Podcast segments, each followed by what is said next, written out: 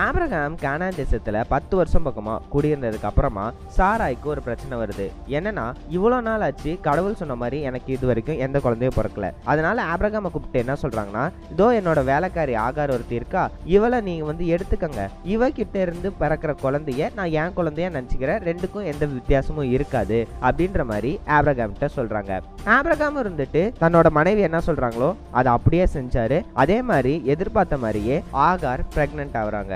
ஆகார் pregnant ஆனதுக்கு அப்புறமா சாரா இருந்துட்டு தன்னோட கீழானவ சாராயோட நான் தான் பெரியவ அப்படின்ற மாதிரி நடந்துக்கிறதா சாராய்க்கு தெரிய வருது. ஸோ அதனால சாரா இருந்துட்டு என்ன பண்றாங்க ஆபிரகாம் கிட்ட போயிட்டு இந்த பிரச்சனைக்கெல்லாம் காரணம் நீங்க தான். இப்போ என்னோட வேலைக்காரி கர்ப்பமா இருக்கிறதுனால அவ இருந்துட்டு என்னை விட மேன்மையானவ அப்படின்னு சொல்லிட்டு நினைச்சுக்கிறா அப்படின்னு சொல்ல ஆபிரகாம் இருந்துட்டு சிம்பிளா என்ன சொல்கிறாருன்னா அவள் உன்னோட வேலைக்காரி. நீ அவகிட்ட என்ன பண்ணுன்னு நினைக்கிறியோ அதை தாராளமாக பண்ணு அப்படின்னு சொல்லிட்டு ஆப்ரகாம் சொல்லிடுறாரு.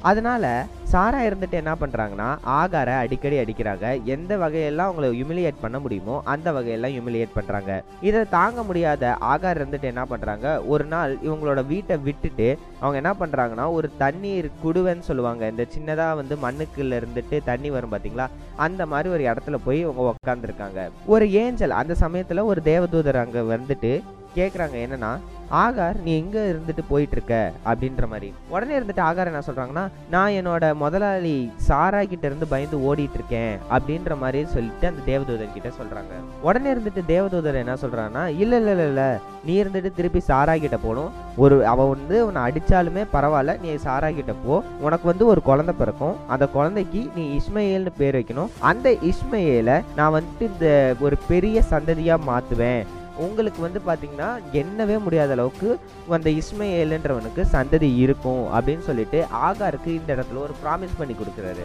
ஸோ ஆகார் சந்தோஷப்பட்டு கடவுள் என்ன இந்த இடத்துல என்னோட அழுகையை பார்த்துருக்காரு என்னோட கஷ்டத்தை பார்த்துருக்காரு அப்படின்னு சொல்லிட்டு அந்த குடுவை இருந்துச்சு பார்த்தீங்களா அந்த இடத்துக்கு என்ன பேர் வைக்கிறான்னா கடவுள் வந்து என்னை பார்க்குறாரு அப்படின்னு சொல்லி ஒரு பேரை வச்சுட்டு அதுக்கப்புறமா அந்த இடத்துல இருந்து வராங்க. ஸோ ஆகார் திருப்பி சாராகிட்டே போகிறாங்க சாராகிட்டே இருக்காங்க. அதுக்கப்புறமா ஆப்ரகாமுக்கு எண்பத்தி ஆறு வயசு ஆகிற சமயத்தில் இஸ்மையேல் பிறக்கிறான். இஸ்மையேல் அப்படின்ற பேருக்கு கடவுள் கேட்கிறாரு அப்படின்னு சொல்லி அர்த்தம்.